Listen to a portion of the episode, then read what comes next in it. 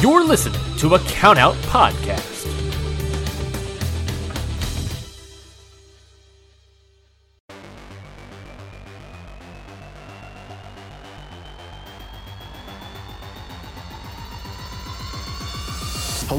And welcome to Wrestling with Statistics, the only podcast that focuses on wrestling through the unique lens of statistics and analytics. Today, I am your host, Craig from ProWrestlingMusings.com, um, and I am a man who can say statistics properly, not like the two Americans that you had last week who both seemed to say statistics.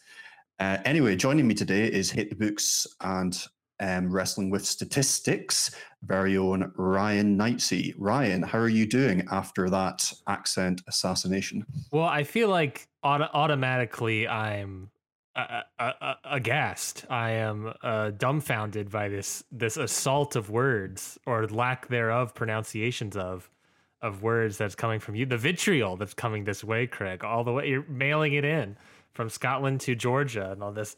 St- am I not? Have, did I not say it properly correctly last week? It's it's well, I've all, I've often noticed it with you, but then when you when you had um, a fellow American on last week, um, it was he was also saying statistics um, without you know just I don't know um, just kind of pushing forward the Ameri- America's constant um, kind of wrecking of the English language, not only through kind of taking words with rich kind of linguistic histories and turning them and being like, oh, but that that's a little bit too complicated. Let's replace it with sidewalk or, you know, these kind of things. Camper van. I think you just summarized like America in general, not just our linguistics in general. Like I feel like you were just like, yeah, America just sort of takes what it wants changes it however it feels like it and just sort of abuses it in general. I think that's you just described America. Uh, yeah, you know, uh, statistics. I try to. I'm trying to think of how I say better. it. That's, that's that's that's better. Well, now I got the thing in my head where I'm thinking about me saying it. and I'm trying to say it without your influence. You know what I mean? So I'm, I'm in a whole boot. But besides, besides my lack of pronunciation, I'm doing fairly fine. You know, it's been a while uh since you know since we've done a show together on this show. Mhm. so uh, i'm glad we're back. Uh you know it's not gonna hold up forever. I'm gonna be gone next week but you know you know at least we get one in. Yeah, um, and I, I have to say, well, I'm quite pleased with my, myself kind of growing up as a person, as in that I I listened to to the podcast last week and was just like really really quite pleased at how how good it was and like quite impressed with how good it was. Um, you know, I, it wasn't the kind of insecure thing of like, you know, darn these guys, they're making me look bad type things. Like, oh, this is really good. That's that's great. it's a great way to uh you know be you know obviously you're you're providing the data and stuff but it's a great way for I imagine for you and for me when I was when I'm going to be gone next week and when I was gone a couple weeks ago uh it's a great way to step outside of th- yourself in the show and sort of like from a third party perspective look at it you know and be like well what what is this good you know is it i feel like we do a great show i really enjoy what we put on and uh, I think I guess thank you for the compliment about last week as well. But yeah, I I really like the show a lot, and I'm I'm so excited we get to do it again. So um, when when we've had other people on, when um, Mags was on, and then when Rob was on, and you even did a little bit of it, of it last week with Mikey, kind of treating as the guest.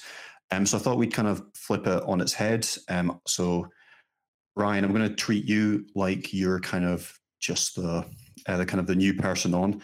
So I'd like to. St- so we've kind of spoken a little bit about how um, I'm a teacher because you're polite and stuff, and do the kind of polite person questioning thing, which I'm going to try out here rather than just kind of setting myself up for opportunities to talk at length.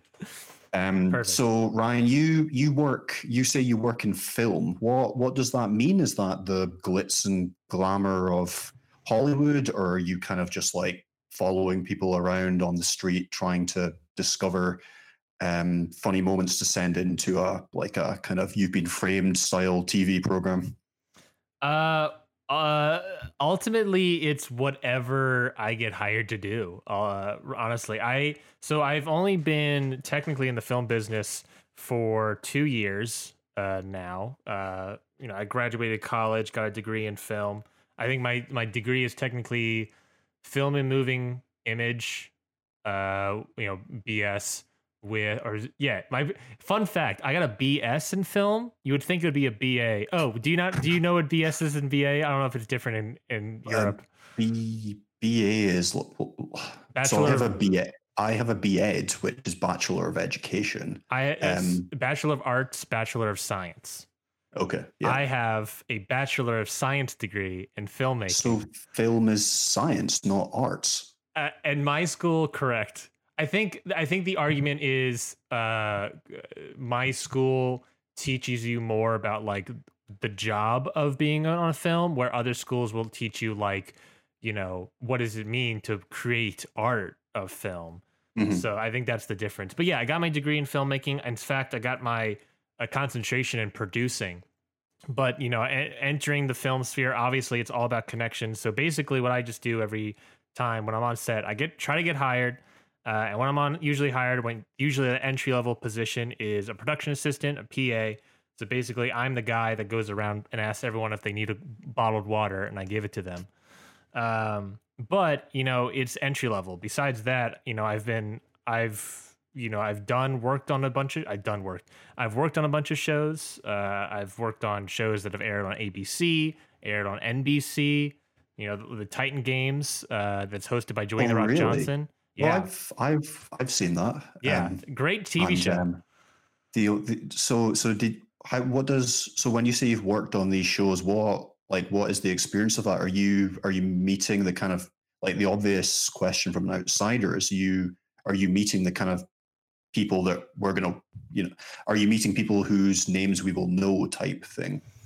Um, that's a great question. Uh, for let's say, for example, for Titan Games, um, I was a script PA, uh, which was basically my job. Was I watched?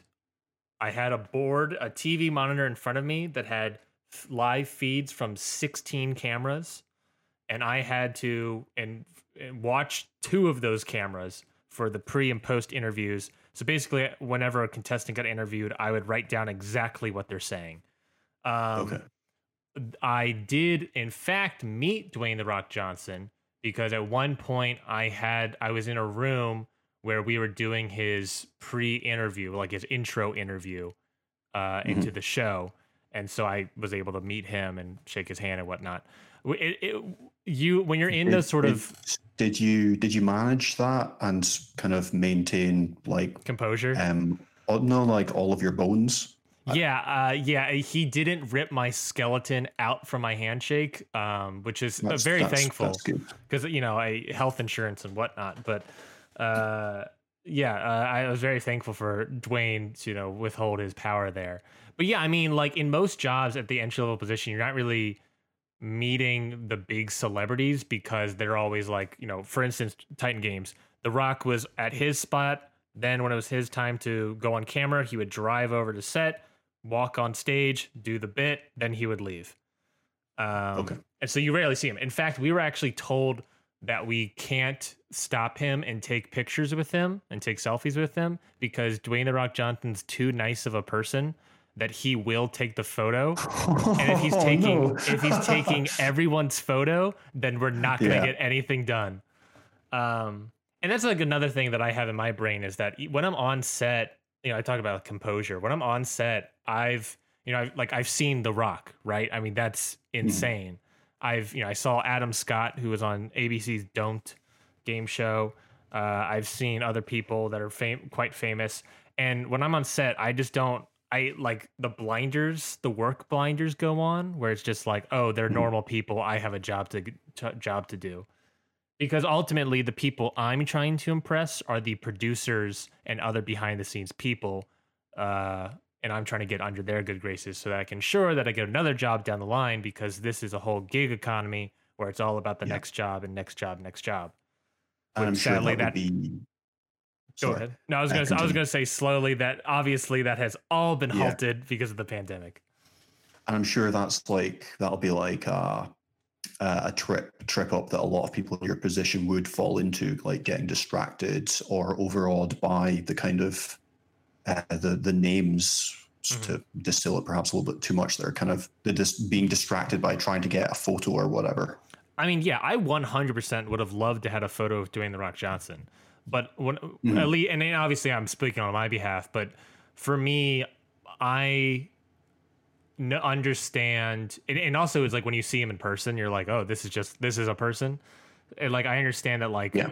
I am in a weird way when you're on like a production set you're sort of like one of the cogs in the wheels and if you're distracting the main host and also i think the rock is an executive producer on the show so if you're distracting a mm-hmm. producer from doing his job then we're halting the whole production so it's like i can't part of my job is i can't fraternize with the celebrities or the whole show gets pushed back which means more money and overtime that has to be paid um, which means I might not get hired back. So basically, it's sure. like it, it's people that.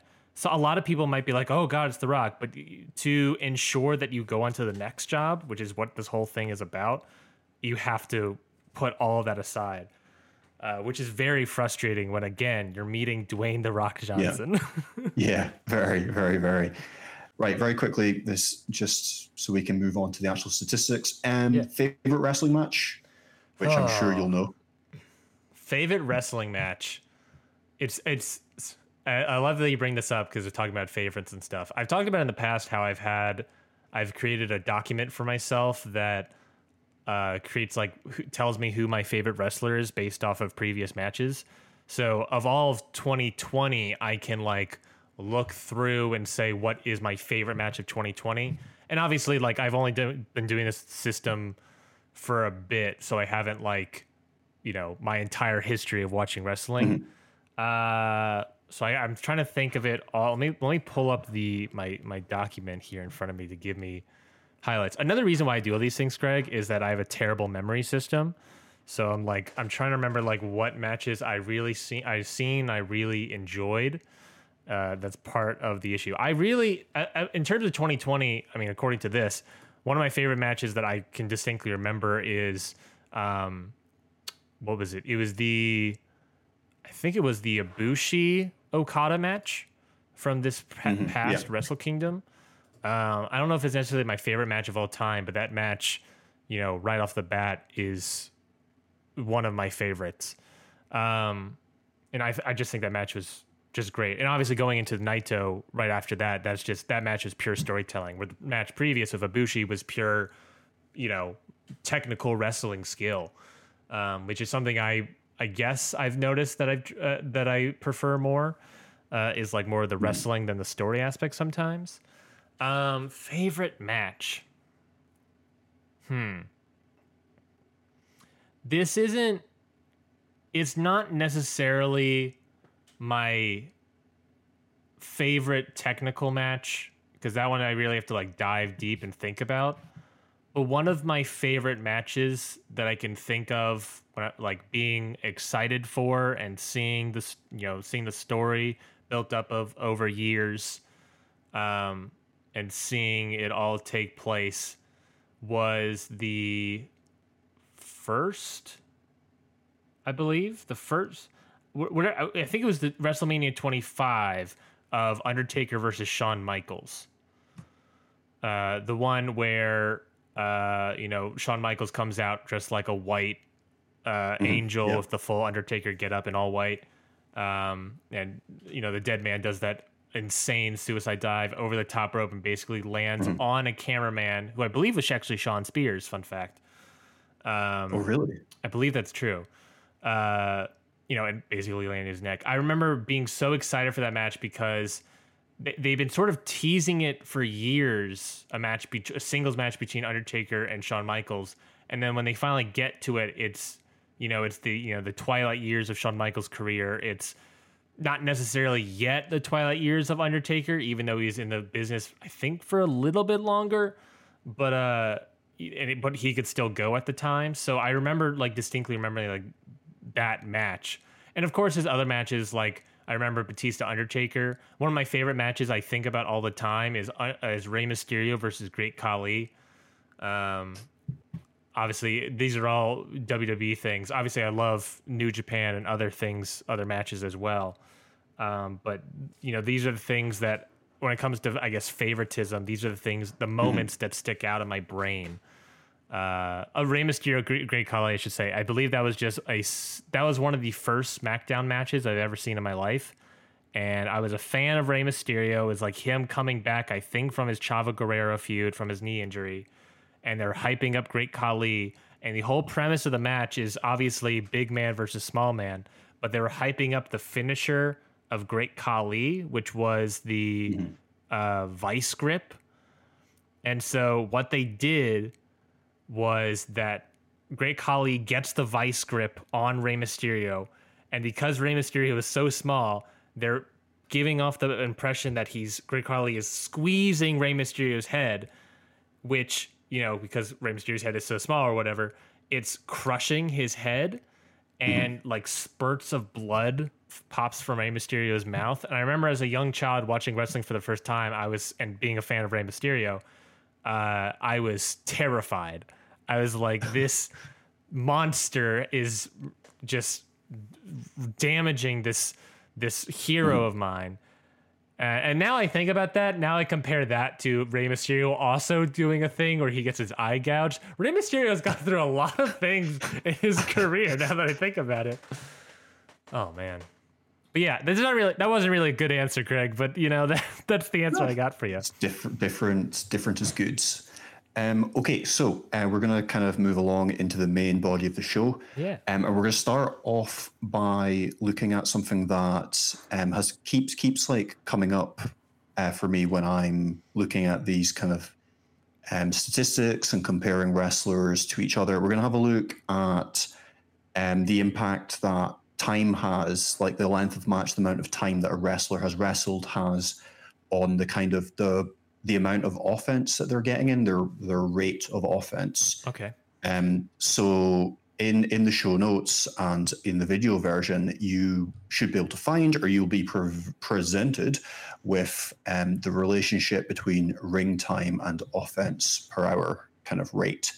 And the reason it's offense per hour instead of per match is because obviously matches differ in length. So it's supposed to kind of um, flatten things out. Um, however, what I kept feeling when I was putting these things together um, was that shorter matches tended towards wrestlers having a faster um, per, per hour mm. offense rate. Um, and longer matches reduced it because in longer matches, wrestlers are selling for longer. So, you know, they're on the ground. The Undertaker Shawn Michaels one is actually a really good example because I think after that dive out of the ring where he like lands on his neck, like not there's a lot of kind of them going down after big moves and like yeah. I think undertaker is just resting yeah. essentially. I mean he that um, was an um, awful dive an awful catch by shawn spears or whoever it was. So he was probably yes. knocked loopy for a second. Yes uh, absolutely. So um and and the the graph the graph does kind of show that. It's not to the extent that i thought it would um, but we do we do have a, a negative correlation between um, the length of ring time and offense rate per hour. So it is showing that the longer a wrestler is in the ring, um, the the less likely they are of having a particularly fast offense rate per hour because it, it it will be those those times where they're lying on the ground to sell a big move after like being mm-hmm. in the ring for such a long time it is obviously kind of um kind kind of harming almost harming these numbers if you get what i mean yeah um what so. what what's your kind of what what what kind of springs to mind upon um, being presented with this kind of data ryan well that and I, the data sort of uh uh, correctly agrees with that theory, right? Of you know, if you have a short short match, you know, if you have, you know, obviously in, in AEW, when we say a short match, they do have time limits on these matches for the most part.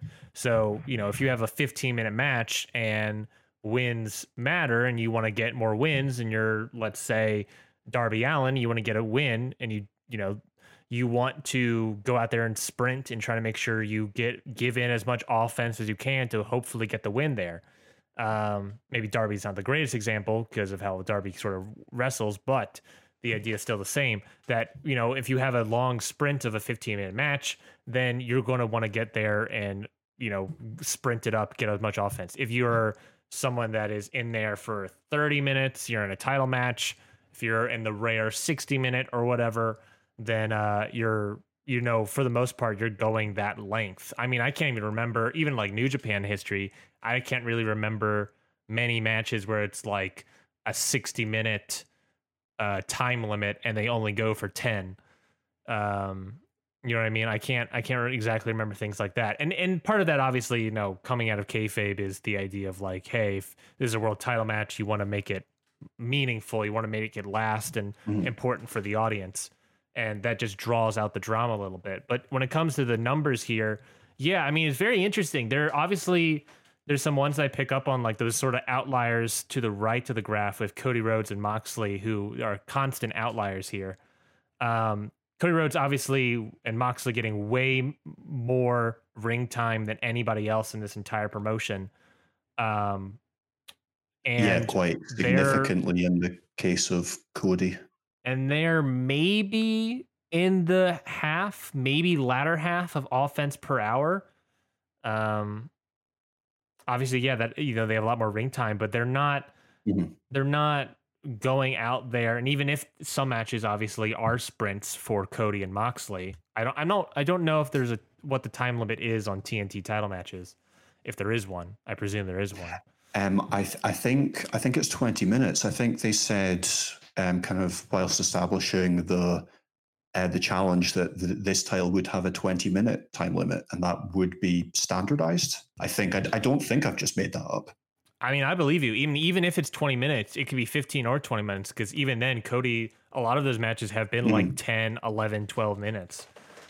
Yeah, they're they're kind of from writing down the times at the end of them. They seem to come in at like 10 to 14 minutes. Yeah, I mean, he's not he's not really he's not really selling a lot or however however you look at that i guess. But yeah i mean a lot of those people are not cody rhodes moxley guevara i mean darby is a weird one there but a lot of those people they have high ring times but they're still like middle of the pack bottom half of the pack. Um who's i mean who's who do we got that's very far back? I mean there's also the idea of like comparing to like cody to adam page. It was eight minutes of ring mm-hmm. time, mm-hmm. which I probably will guess is just one match in 2020. Yeah, he had his first one-on-one match last week, as it happens. Mm-hmm. I uh, really? Oh yeah, because he was against five. He was against mm-hmm. Alan Angels. Um, yeah, I mean, my big takeaway here is that I, I think it I, I think it makes sense. You know, the less ring time you're in, or you know, within the time limit as well, the the more offense you're going to try to put in. You want to ensure victories. I mean, that's what the whole idea of wins mattering comes from, right? Is that mm-hmm. you want to get the win because if you get a win here, then you're probably going to get a title match down the line. I mean, obviously there's again some Darbiness happening in the past week, but Darby uh, came back from injury, you know, won his I guess in a way won his feud with Brian Cage. So he gets a title shot, I guess. Um, maybe that's not the greatest example. Um, but yeah, I mean, yeah, I, I think it makes sense. The more, the less ring time you have, the more offense you put in. I think that makes sense to me, at the very least. What do you think, Craig? Um, so in terms of, in, in terms of like out with kayfabe, it makes sense that you can't you can't have a five minute match and then people like lying down for 20 seconds after mm-hmm. move. It's certainly it's certainly I mean, unless it's like Wardlow with that big knee thing, um, that you're kind of selling a finisher, but like um it, it you know, he, first strike battle in the match and then they're on the ground for ages. It doesn't it doesn't it kind of spoils the magic of wrestling. You're not people aren't being worn down in that kind of idea. Mm-hmm. Um in terms of like going out with kayfabe, if it's like a, um, sorry, within, wow, I'm getting tangled around my words, and um, within within kayfabe, Oh dear. Uh, so out with kayfabe, then you are. Um, if it's a five minute match and people are spending ages on the ground, it's not. It's not the best use of time. It's not um, making a huge amount of sense in terms of keeping the audience engaged. There's no point of like it, it's fine in New Japan when nothing happens in the first five minutes. Um, but there's there's just not the the kind of luxury of that kind of that kind of time mm-hmm. in in AEW. If certainly, or you know, television in general, um, if that makes sense. Yeah, I mean, they are doing a TV show, a two-hour TV show that runs at like, uh, what, cutting out commercials, an hour forty or something.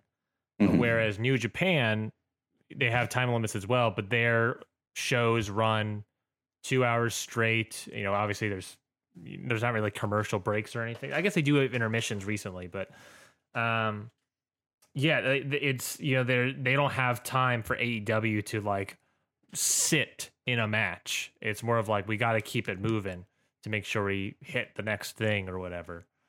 Yeah, yeah, absolutely. So, um, what I think this chart does ultimately show is that the people that are ending up in these um, longer pay per view matches do they're the, the kind of the offense per hour rate does kind of fall down there because um, a really good example was Kenny Omega had a match against Pac, um, 30 minute um, Ironman match.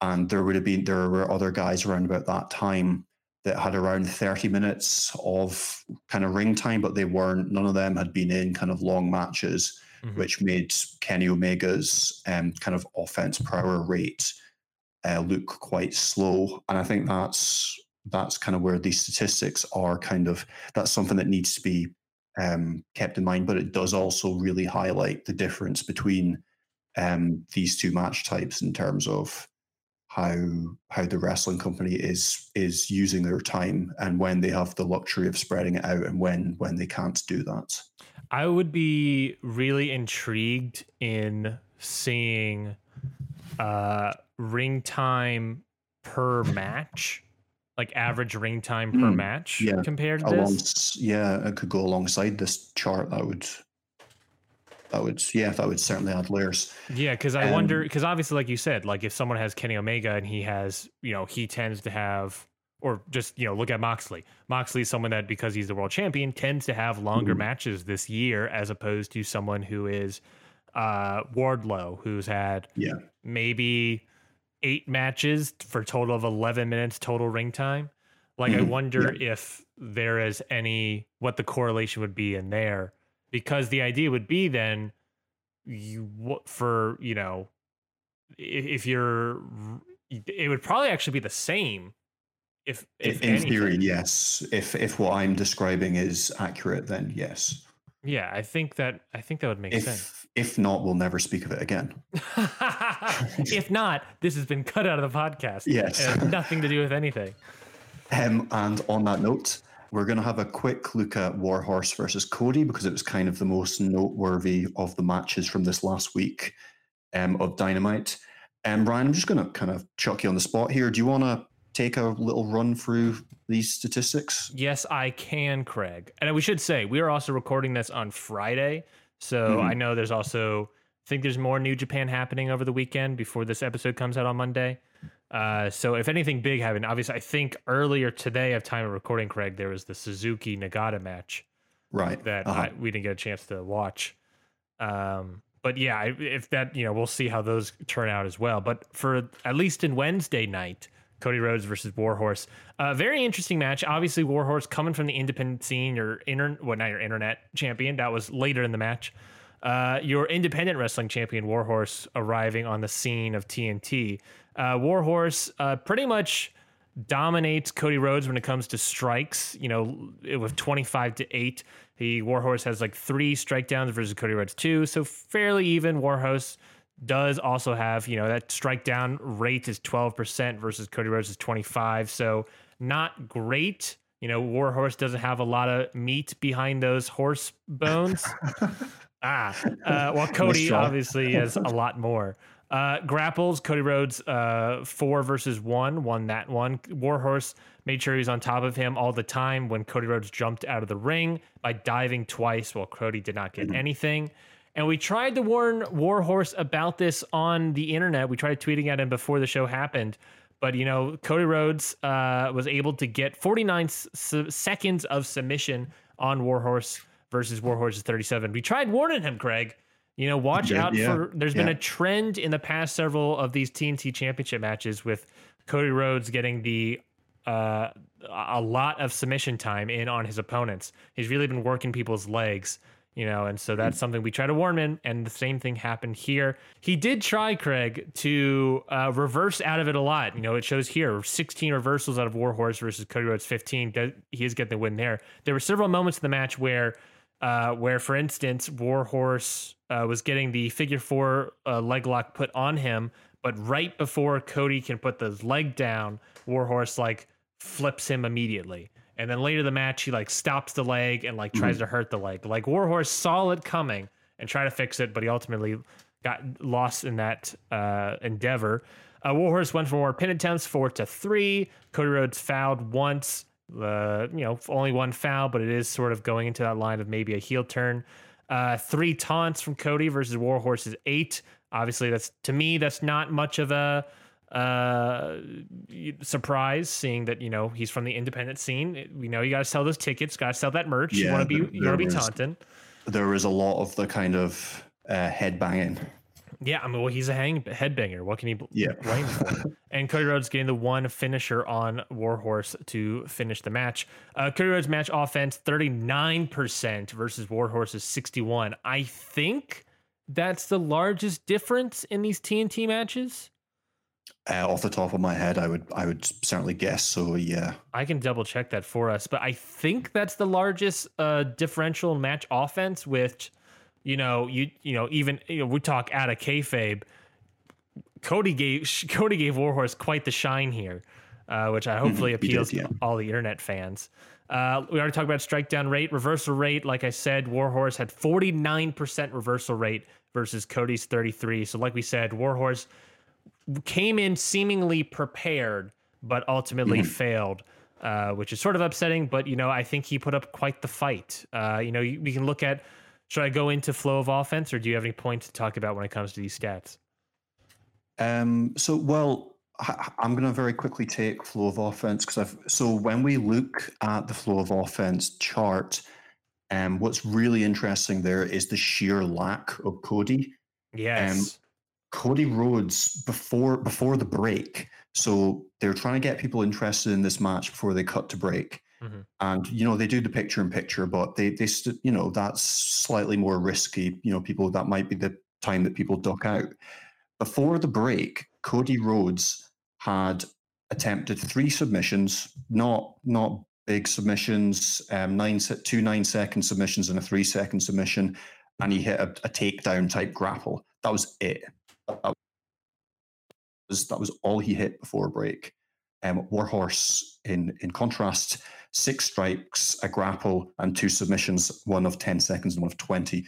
So there's a lot of reversing before before the break, but it was it was very very much set up as Warhorse. Mhm. And then during the break, Cody hits six strikes. Uh, sorry, seven strikes, one of which is a strike down, two grapples, one of which um, is an avalanche from the top type grapple. After the break, Cody hits one more grapple, a strike down, uh, 20 second submission, and then his finishing eight second um, figure four. Af- after the break, Warhorse hits like loads of strikes. There's got to be like, ugh, what, like 15, 18 in there, two dives, and a short submission of his own, along with a couple uh, pin attempts. Cody almost didn't like Cody. If if we subtracted everything that happened in the break from this match, that that 39% of the match offense that Cody got would be so much lower. Yeah. Cody barely got anything in this match out with what happened in the break. It was minimal, absolutely minimal. And people are on are on the internet trying to say that this man is just burying um, the lower down AEW stars and independent wrestlers left, right, and center, which is I don't know, like I, I I get the the thinking that might take you there, but for me, this match is just the absolute opposite. Uh, uh, somebody I saw on Reddit was saying, you know, why would Warhorse turn up just to get beat by Cody like this? Well, he was on national TV. One. He got sixty. Excuse me. I was. I just. I'm just counting off one. All right. Yeah. yes. One. Um. Got sixty-one percent of the offense. Two. Um, his opponents barely gave him any offense on like full screen television. Three. Um, and yet he presumably he gets paid. four. And the big four, chunk. the big number right there. Yeah, he gets paid well, for it. I mean, number five is like he's making connections. He might eventually, he might eventually get signed. It doesn't seem like at the moment, but his name's there. He's spoken to people. He's very much in the thinking. So, like, to say that Warhorse should never turn up for Cody to bury him, I think here is when statistics can hold up a flag and be like, well, actually, um, no, X, Y, and Z happened. Um, so I, yeah, it's it's very very interesting numbers. I yeah, one hundred percent agree with that. Is that I I think it also sort of proves to me, especially if the you know before the break, Cody Rhodes barely getting any offense in I think mm-hmm. that sort of to me tells the story, you know, taking the, the story from the numbers, that Cody Rhodes was not taking Warhorse seriously. I would yeah. argue. I mean, he was on Twitter, he was even saying stuff like that about like, will he even last five minutes with me? Uh, where in this match, you know, it's 10 minutes, 31 seconds. Um, you know, Cody Rhodes gets nothing in. Warhorse just basically dominates the majority of the match. You have, you have two thirds of the match, basically if that makes sense. Uh, yeah, yeah, he, um, absolutely. Cody Rhodes uh, did not, uh, he 100% underestimated Warhorse here. And one could argue, and yeah, maybe that goes into that strike down rate percentage, but one could argue if Warhorse, you know, he's early in his career still uh, in Warhorse. I don't know how long Jake Parnell, the man behind the mask, the man behind the paint, has been wrestling but he, you know, he's still coming. He, this is this is the most. He's 27 years old. He has been wrestling since 2013. Uh, so he's only been wrestling for seven years. So he still has ways to grow in his career. And you know, he this is from someone that like, hey, who know if you know it, next time, next week, if they wrestled again, Cody Rhodes might dominate him a little bit more. But next time, Warhorse, you know, let's say a couple years from now, Warhorse puts on a little bit more meat uh, on that horse body of his. If he, uh, you know, gets more training under his belt, Cody Rhodes obviously has been, you know, the blue blood basically of this promotion and training from all of the legends. Uh, Warhorse is someone that like I, I don't, I based on this match, I think that not only did Cody underestimate him, but Warhorse took pure advantage of that underestimation and did all his best. And ultimately, mm-hmm. what caused him to lose was that Cody was like, okay, enough is enough. I need to take the take you seriously as a, a reputable yeah. uh, contender and try to put you away now. Because if I don't if I don't focus, I'm going to lose this match. And I think I, re- I feel like there was a moment where Arn basically said something similar to Cody. And there's a bit early on where Cody is doing uh, push-ups and Arn loses it. There we go. I mean, you, yeah. why, why are you doing push-ups, buddy? You are he is killing your butt. He's kicking your ass. There we go. And and and on that and on that note, I've just very quickly fired some numbers through a calculator. Um, so Cody Rhodes hit eight moves during this match out with break. During the break, he hit fourteen. Um, so that means that, and if we then eliminate, so we eliminate Cody's during commercial um moves hit and Warhorses during commercial moves hit, Cody Rhodes would have had 20% of the match offense. Oh that's it. Oh my god. Yeah, that's, that's um it's really interesting. Um, and I don't know if that's on purpose. I have no idea how matches are laid out. I'm guessing. I, I'm I, guessing, I would have to think it's on purpose, right? Well, yeah, but probably not to that extreme. Fair. Like, fair. I, I think in Cody's head, it's probably like a 60 40 type situation. And mm-hmm. in the end, it was. But I think even he perhaps doesn't, I don't know. I don't know. He maybe, uh, I suppose with the picture in picture, you can see it. So yeah, he's he's perhaps gone, and well, my bit will be during the break, and then you get to do this, and you get to do that. So yeah, actually, you're right. It will be, but yeah, it's just.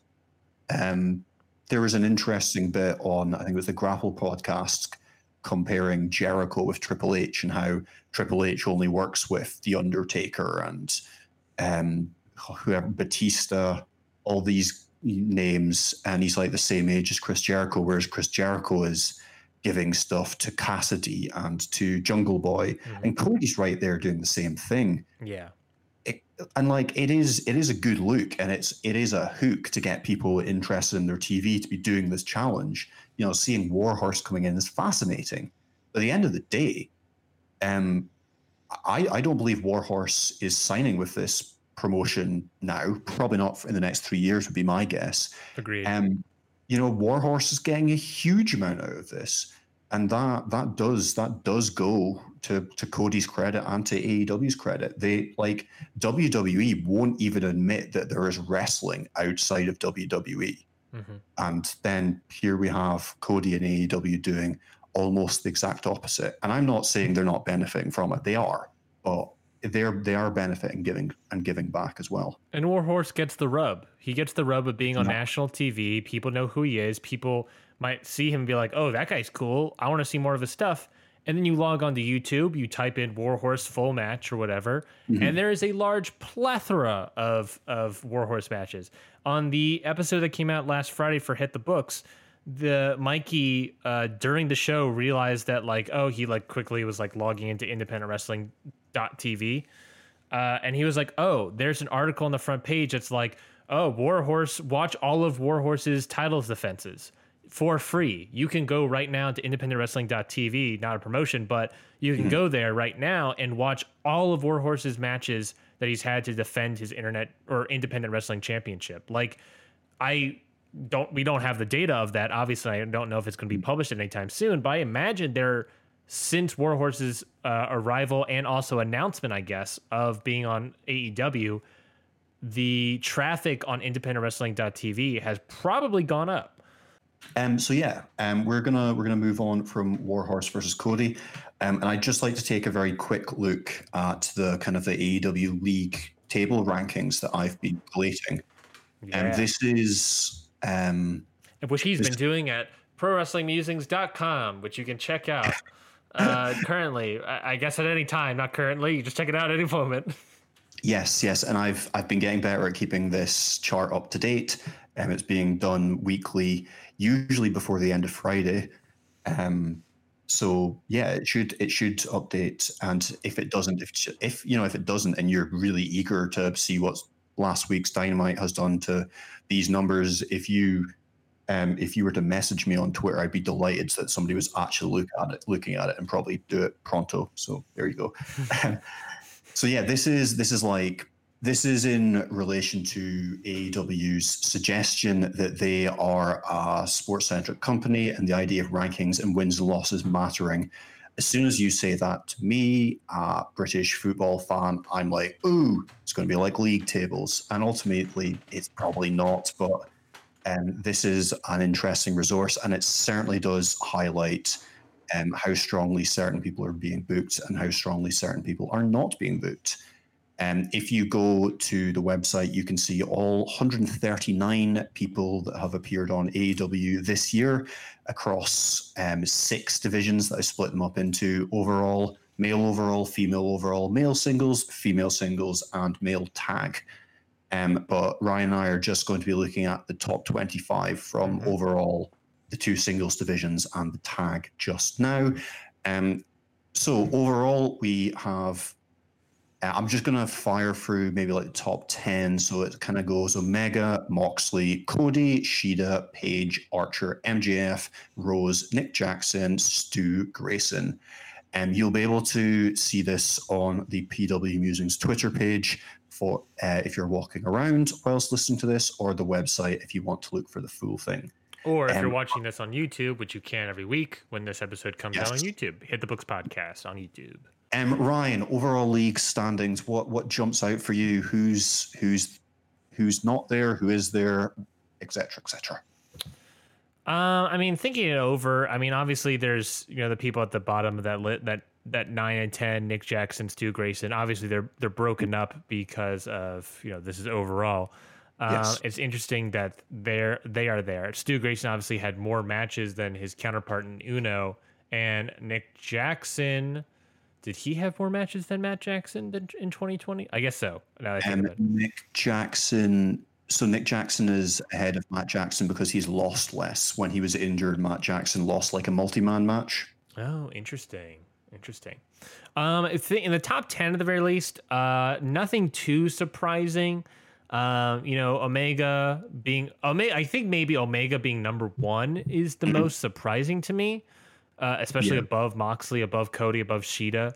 Um, so that's that's quite new. He's been up and around there the whole time. Yes. Um, Moxley has usually been ahead of him, and every time Kenny Omega kind of catches up, Moxley would jump. Um, Moxley being off for the second time when Renee Young had COVID, Kenny mm-hmm. Omega had won a couple matches, and essentially that's why he's at top and Moxley's not. Yeah, that was that was going to be my theory was that mm-hmm. uh, Omega was here while Moxley was gone for the COVID stuff at the very beginning, and then also the Renee COVID stuff there. And, and then above Cody, Cody's beginning of his year compared to Omega's beginning of the yeah. year, I think was a little bit worse than Omega. Um, mm. So I think that I get, yeah, that that all makes sense now that you explain it. Um, I mean, nothing too like looking at this, even looking at the rest of the top five, nothing too. I mean, Allie being up there is yeah weird. I was to point that. Allie being up there is weird, but also she is. You know, she's been doing a lot of stuff on Dark. Um, yeah. And they're, they're put really pushing that women's tag division, especially going to the tournament coming up. Um, so Allie Allie is four for four um, and that's four tag matches with Brandi. That's all she's done this year in terms of in the ring, but that is enough to put her 16th yeah. in the overall charts. I hate. I mean, she's undefeated. Well, yeah, kind of. in a way, it, it's weird. It's weird because it's it's Allie. She wasn't really a player at all at the end of 2019. Um, I mean, even even the, even when the promotion started, they kind of pushed her as a, in the forefront, but she wasn't really a player at all. Um, and now she's kind of, you know, she's been teaming with Brandi the past couple weeks. So her, she's four for four. You got to give her at the very least that. Uh, yeah, I mean, there's obviously people missing here like Pac, who you would expect, mm-hmm. but obviously he is 2020 has been put on pause. Yeah. Uh, I'm trying to think of other wrestlers that might be missing from here, but there's not really yeah, I don't. I mean, there's not really. You'd like to see more women. I'd suggest. I um, agreed. We just spoke about Allie. She's the third highest woman on the list, and the only other two that are in the top 25 are the champion and Nyla Rose. Yeah, and I think that really speaks to the. I mean, at least for 2020, it's a little bit different, but yeah, in the in the full scope of AEW, their women's division being I don't want to say bad because a lot of it has been just mm-hmm. they got screwed over by just outstanding uh, issues. You know, wh- whether it be yeah. Britt being injured, whether it be uh, COVID mm-hmm. happening, um, whether it be uh, you know the the list goes on and on. But mm-hmm uh, there's so many things that have happened or failed to happen with the women's division, so I can't blame him too much. I mean, someone that probably would have been on here is Britt Baker. I mean, yes. but obviously she's injured, so it's it's been a whole thing for the women's division. But yeah, I mean, yeah, I would love to see more women, but you know, they're still pushing people and they're not giving the women enough time when it comes to Dynamite. I know they're giving them a lot of matches on Dark, but even then. Yeah you know, yeah, I mean it's slightly better on dark, but yeah, I think the women. I mean, we've we've spoken about this before. I think um, they've been admirable in trying to spotlight Joshi wrestlers, but then COVID obviously means that they can't travel. Mm. Had two really bad injuries, um, but at the end of the day, oh, they're all Statlander. I forgot. Yeah, yeah, yeah. Um, but then at the end of the day, they're struggling to fill a top five rankings yeah. for the whole women's division, which uh, there, you know, you can make excuses, but they um, also do need to improve um, there. Um, moving on to the male singles, um, I'll rattle off the top 10 again. It is Cody, Moxley, Archer, MJF, Shawn Spears, Scorpio Sky, um, Wardlow, Brian Cage, Kenny Omega, and then Brodie Lee. Um, same same kind of idea again, Ryan. I for me, I'm going to go first here. I'm kind of highlighting that Shawn Spears, Scorpio Sky, and Wardlow yeah. are all in the top five uh, kind of non-champions there, yet are not included um, in the rankings. What what do you think of that kind of idea? It's weird, right? Because if you're someone that just just watches Dynamite and doesn't watch Dark, you look at this list and you're like, Yeah. why the why the hell is Spears, Sky, and Wardlow so high? Uh, Yeah. it doesn't make any sense. But you know, since uh, sort of starting a singles run on Dark, Scorpio Sky has picked up a lot of wins. Wardlow, obviously, he's Wardlow. He's going to pick up wins. Spears, uh, he has a, a glove that helps him get wins, so that's good for him. Uh, but yeah, it, it, it's weird to look at, but you have to like contextualize that, like, hey, dark uh, also greatly matters, and I think that's I I think that might be something to say about. Uh, I mean, I I have I've I've I can say on myself, I've qu- run behind on dark uh immensely you know you sort of complained I- about it on twitter as well that it's Yeah. at 12 matches i love 12 matches for free but you know an hour and a half I've, I'm already busy i can't just sit down and watch all these matches uh, yeah, I'd I'd rather take like three or four more interesting matches, like less less unsigned. There there was a match between um, Christopher Daniels and Sonny Kiss a few weeks back. yeah that was great Great. They were they were just like they were obviously just going for it. And It was a great great match. I really enjoyed it. Um, but like I'm I'm less interested in Scorpio Sky beating a different jobber every week. yeah Like, give me give me Scorpio Sky versus Kip Sabian. That should be dark. yeah Um, and that that's something to say about they've changed dark to to enhance the number of matches you know obviously they're Yeah. doing shorter matches which is in terms of like business covid sta- world standing it's really nice that aew is using up a lot of independent talent that is currently not making any other money because of how wrestling is in the covid world today. It's really nice that they're able to uh you know take i don't want to say take advantage because that's not correct but you know be able to get those people on and give them wrestling uh, and have learn a little bit under their learning tree to enhance their ability and getting more reps in and stuff that's great but at the end of the day you know i feel like there was a bte bit about this where it's like they're in a way they're kind of padding the numbers a little bit right they're you got Yeah. shawn spears beating up a bunch of uh Serpenticos and and and uh, Chico Adams and you know all these people. It's like uh, who? It's like who are these people? So I don't know how I feel about it. It's one of those things that like when it comes to standings, you're padding the numbers a bit, Mhm. but like the quality of wins are like well, these are beating people that are just just kind of dudes, I guess.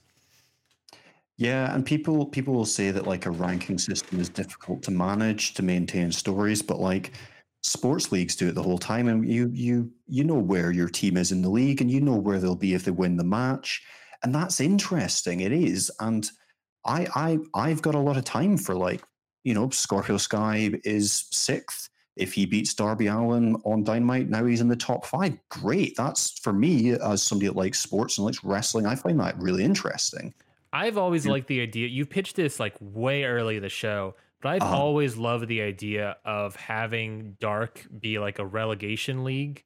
Yeah, yeah. Again, that's that's football, that's sports. That you know that that works too. Or have like Because then you could have you could have a separate dark standings, you know, separate dark league standings that are like, hey, you know, we're all fighting each other and whatnot, and whoever gets high on that list, you know, maybe they have a match on Dynamite, and then on Dynamite they, have since it's separate. Sorry, I'm being rude. They're essentially doing that already. Just it's not. But they're like it would be intriguing if you know Scorpio Sky is on Dynamite for tag, but but he's dropped down to Dark to try and make it as a singles guy. Yeah, and that you know he and that's his choice was to relegate down as a single Mhm. star, and Yeah. then when he you know he dominates Dark, He gets to move on, graduate into uh, Dynamite proper, and you know, ch- hope maybe challenge Cody for the TNT belt. And I think Yeah. that would be a great spot. Put Cody versus Scorpio Sky there. Scorpio Sky has been built up for weeks. He'll be a great person to take TNT Championship Mhm. off of Cody. Yeah, and like and these like these statistics that you know you you can the um, AEW collate. I've been doing it myself to try and create something interesting. Um, Scorpio Sky's won six matches in a row, and that's you know that's that's part of that story. You know he's on a roll. He's won six in a row on Dark. Now we're bringing up to Dynamite, and he's going to take on you know whomever Jake Hager, not Jake Hager, but you know somebody somebody interesting um, Jungle Boy, whatever. And then you know, then you've got a match with stakes, and Yeah. um, it can be a good wrestling match. I, I don't know. Um, I I want more of the sports stuff rather than less. Um, personally, I'm I'm going to shift us along, Ryan, to the female singles that we we've spoken about briefly. Um, we've got Shida, Rose, Swole, Ford, Abaddon. Um, awesome Kong is still there in sixth place, one match, one win. Britt Baker, Yuka Sakazaki, Mel, and Kris Statlander being your top 10. Riho coming in in 11th, uh, the former champion. And the big thing that for me sticks out is Hikaru Shida on 14 points, um, 15 wins, one loss. Second place, Nyla Rose on four points, six two. It's it's um it's a it's a runaway. This is um this is what one might suggest is the Italian um, Serie A or the German Bundesliga. Uh, Bayern Munich and Juventus are running away with it. I don't know the the American equivalent for that. Um, I do apologize. I shrug my shoulders.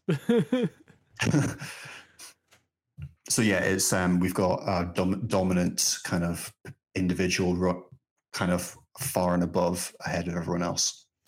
yeah, I mean, obviously, we've talked about before. COVID had a real impact specifically on the women's division. I'm trying to remember because it's obviously been a little bit, but I believe that the women that they had available during that block of uh, COVID tapings in Atlanta, Georgia, was Mhm. Shida, Ford, Baker, Statlander. Statlander. Maybe That was I- was Big Swole there?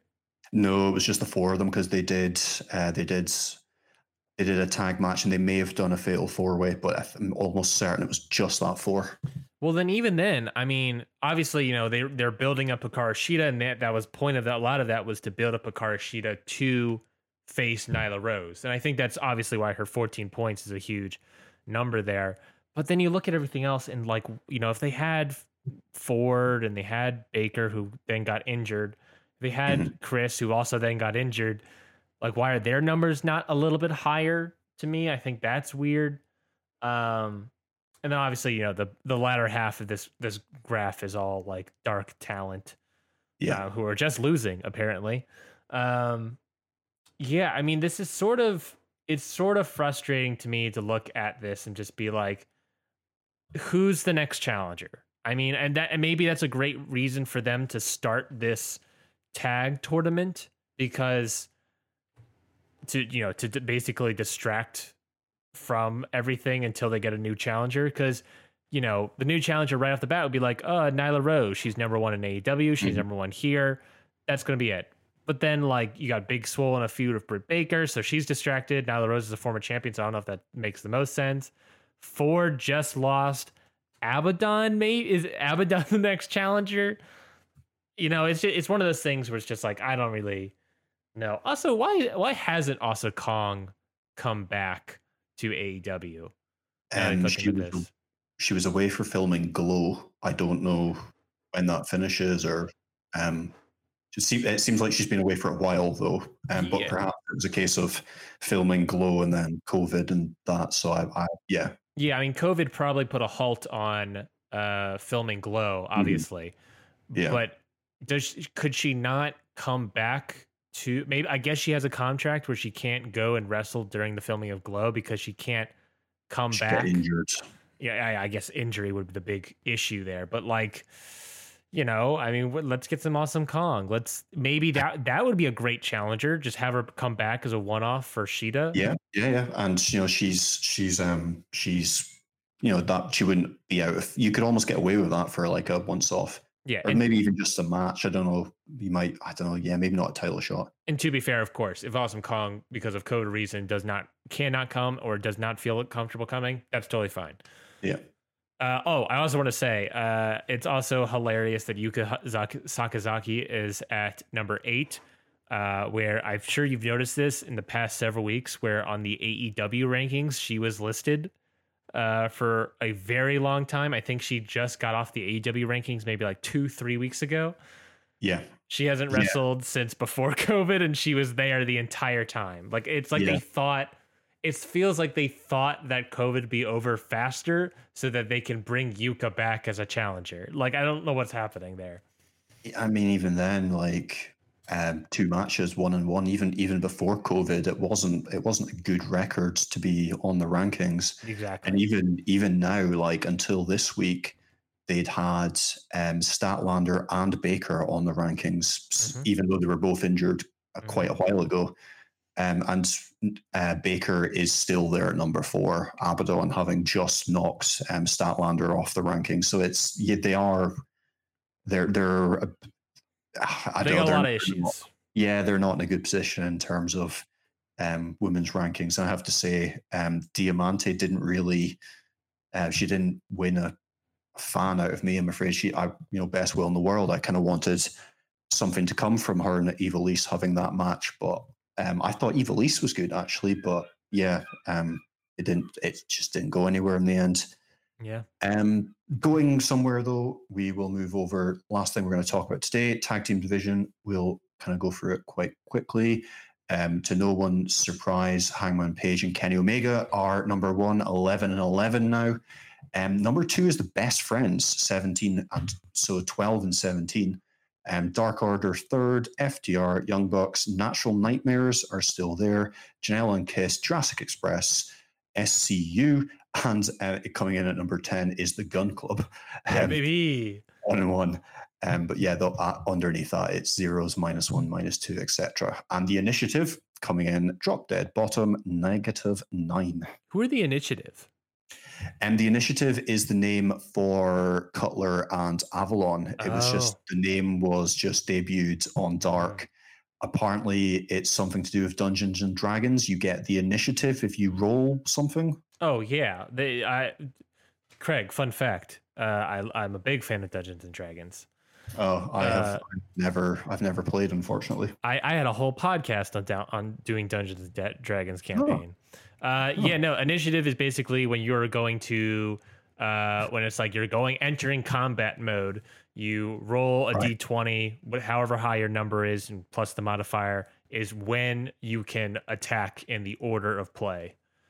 Okay. if I can best examine that. I, I love that they're still bottom though. uh, yeah, I mean this this this leg standing not too surprising for me. Best Friends was the only tag team that was available during that Atlanta taping for AEW. So one of the reasons why they got a title shot is because hey, look, they are shooting at the rankings because they're the only ones having matches. Dark Order just lost. Mhm. Um, I think I think to me the better idea and what this really shows to me is who left can ultimately challenge, be an interesting new Mhm. match for Hangman Page and, and Kenny Omega. Those people being obviously FTR and the Young Bucks.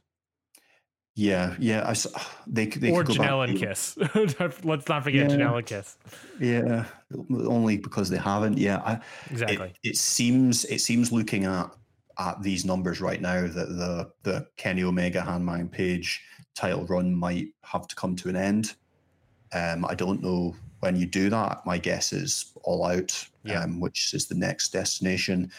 Um, yeah, you they lose they lose there, and then what you do? Um, Page Omega at full gear, something like that. That's I mean, um, That's not bad. yeah, I, I, you know, long term storytelling is good, but it, it has been a long time now, and maybe it, it's time we start thinking about wrapping it up. And then, you know, FTR champions perhaps at all out, and then Young Bucks Revolution next year, something, something like that. Yeah, I think I, I think you're right in saying that. I think Page and Omega is starting to run its course. I mm-hmm. it really feels like All Out is when they will lose, and you know, great run yeah. of the titles to begin with. You know, constant mm-hmm. defenses all the time. But yeah, I think you know, especially with the bubbling waterness of Page and FTR being a sort of thing. You know, if mm. you spin off, if you know that is what ultimately causes their team to lose at All Out, FTR wins or Bucks wins, whoever wins or whoever's challenging, whatever then you have you know you could do a fun match of Page and FTR versus Omega and the Young Bucks. That's you know that's a pay per view match in my book. I think a lot of um, the people that are following the product, um, you know, that are not within the term of casuals, you know, would, would point towards the, this tag team story or these tag team stories as being, you know, the thing. Yes, this is probably the most prevalent story in the entire of AEW. And mm-hmm. ironically enough, I think it's uh, what has been least hurt by COVID. Um, yeah. You know, obviously, yeah. we, we, we already spoke about the women's division, even the men's division. You know, Moxley was gone for so long, and then he was gone again because of uh, his wife. Mm-hmm. Um, you know, where here, you know, Omega was still at the Atlanta tapings. Then we're building up the best friends. Makes sense there. And then as soon as we get out and we get Page back, pretty much weekly title matches. Yeah, coming out of them. I, I you know I think it makes sense. You know who who comes out after that. I think you're right. I think it could be FTR winning it all out. Then maybe spinning off into something at Revolution. Maybe Page versus Omega. Maybe it's that six man and then eventually Young Bucks FTR. I think makes sense. I think you know, I think it's a good idea to put the titles on FTR on the next pay per view. Mm-hmm. Yeah, yeah, absolutely. Um, I think I think that takes us to the end of the show, Ryan. Unless there's anything else you want to add or look at. Yeah, I mean, uh, thank you so much for hosting this one. I think was, mm. you did a good job, Craig. Uh, I was on the, the other side of the table for this one. Uh, so it's, it's, weird. We're you know we're we're flipping things up, like you said, flipping things on its head to sort of uh, you know, change up the format of the show every once in a while without changing it too much. I think mm-hmm. it worked. I liked it a lot. Um, things for me to plug, I guess. You can always follow me on Twitter at Hit the Books Pod, uh, or on my private thing, which is at Ryan Knightsey. But it's not private. You can just you can just follow it. I mean, I'm, I do not tweet mm-hmm. often, so you can go there if you want. Um, so at Hit the Books Pod, of course, you can go there. We have all all stuff. I talk about wrestling all the time uh, and really dive in and complain about uh, people being incorrect about WWE's ability to make stars, which is a fight I got into earlier this week. Um, what else? Uh, and of course, subscribe to this podcast channel, uh, whether it be YouTube, whether it be the podcast feed itself. Subscribe. We also got the other show on here that I do with Mikey, who was the guest last week, called Hit the Books basically the show is is kind of like GM mode, but more realistic stakes and a more realistic world. Um, you know, we're not bringing in the young bucks. We're not bringing in FTR. If if you know when the COVID firings happen, if someone got fired, they were cut from our roster. Um, mm-hmm. You know, we're we're trying to keep it as realistic as what's happening. Um, you know, it, it's basically GM mode. So basically, every single week, I will present my version of Monday Night Raw. Mikey will present his version of Friday Night SmackDown, and we'll basically uh, show them to each other. And whoever has the better card gets voted on by the listeners on Twitter. And uh, you know, we then like roll a thing afterwards, and the loser could have, like we said, real stakes. The loser could basically have to change their entire card right on the spot. They have to maybe cut a match. Uh, I might, you know, if if Mikey's the loser, I could win a NXT call up. Um, if if Mikey's the loser, like I could injure one of his wrestlers for like six months. Uh, realistic things happen. You know, we have a wellness policy violation, or whatever. So go check out that show. Uh, I think we're doing a great job. We've been basically writing, actually, this upcoming show. Now I think about it, Craig, is our two year anniversary for doing Hit the Books. Oof, so we've been time. we've been doing it for quite a while, and we got a whole backlog which you can check out at htbpod.com. You know that'll read up on our archive, but uh, yeah, it's been doing it for a long time, and I think we you know we've we've sort of proven that idea of like, hey, you know, if you get people that watch wrestling and understand how wrestling works, they can write good stuff, and I feel like Mikey and I write good stuff. So go check that out if you're interested. Um, perfect. So, um, yeah, uh, again, please check out prowrestlingmusings.com for all the numbers, etc., uh, etc. Et Some really good articles from people coming on there. And um, we've got um, Chester with um, some kind of maybe more of the detailed rating stuff that I've ever seen. Um, what else do we have? Um, Dan is going to be writing about Warhorse and Cody this week and there should be another set of AEW statistically um, statistically inspired ratings from Griff as well. Yeah. Um, so that's all this week from um, Wrestling with Statistics for Ryan and myself. Thank you very much for listening. Bye.